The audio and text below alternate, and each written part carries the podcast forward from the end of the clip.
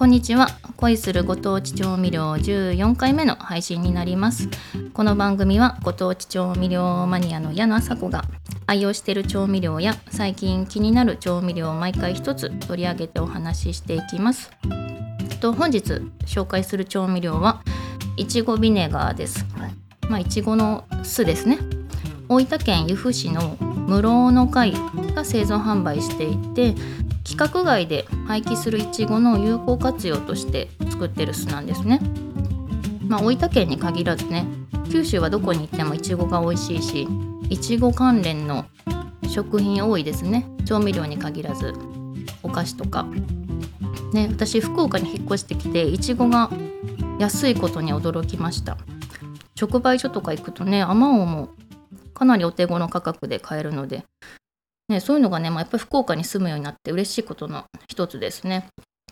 あと、いちご狩りとかも結構ね、どこでも行けますよね。私はね、いつも福岡県古賀市にある秋山園芸ってとこに行ってるんですよ。いちご狩りって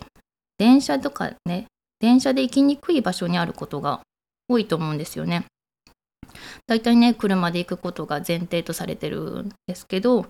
秋山園芸はね、JR 古賀駅からタクシーで10分ぐらいのとこにあるんですね。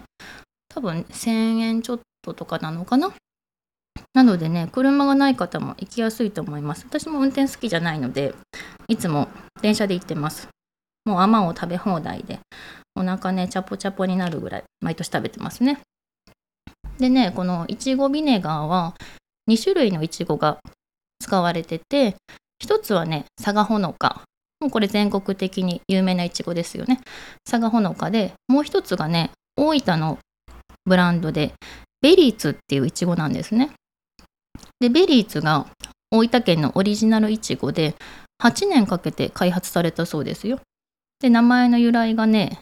ベリーツのベリーはストロベリーのベリーとスイーツを合わせた造語らしいんですよね。で、ベリーツはね、ここ何年か23年ぐらいは福岡市内のスーパーでもたまに見かけるようになりましたね。あのふるさと納税とかでも大分県のふるさと納税でもねあった気がします。でねいちごビネガーはね材料がいちごと醸造酢と砂糖の3つだけなんですね。でね合成甘味料とか保存料とか着色料とか使ってないんですけど着色料使ってないと思えないくらいすごい綺麗な赤色してるんですよ。もうね、あといちごの味がすっごい濃くて、1本にね、どれぐらいのいちご使ってるのかなって思うぐらいなんですよね。なんかインスタで製造の様子をね、見れたりするんですけど、山盛りになったいちごをね、手作業で葉っぱ取ったりしてて、まあ、規格外って言っても、すごい綺麗ないちごなんですよ。もう私、近所だったら売ってほしいですもんね。もう本当になんか酢にするのがもったいないぐらい綺麗ないちごです。でね、このいちごビネガー、私は炭酸水で割ったりとか、あとたまにビールに入れたりしますね。私ちょっと辛口のビールが苦手なんですけど、まあ、たまにね、なんかもらうことがあるんですよ。その時にね、ちょっとだけいちごビネガー入れるとね、ほんのり甘くなってね、いちごの香りがふわっとして、結構ね、ごくごく飲めちゃいますね。あとはね、ドレッシングに使うのが好きですね。いちごビネガー2に対してオイルが1で塩コショウを少々入れるんですけどあのね白菜の内側の柔らかい部分とモッツァレラチーズを生ハムで巻いたのにねいちごビネガーのドレッシングをかけるのがね私好きなんですよ。可愛いピックとか刺して並べるとねもう白菜とチーズとハムの色も綺麗だしうね、見た目も華やかでね、クリスマスとかイベントの時によく作りますね。生ハムの塩気とね、いちごの甘さがね、意外と合うんですよ。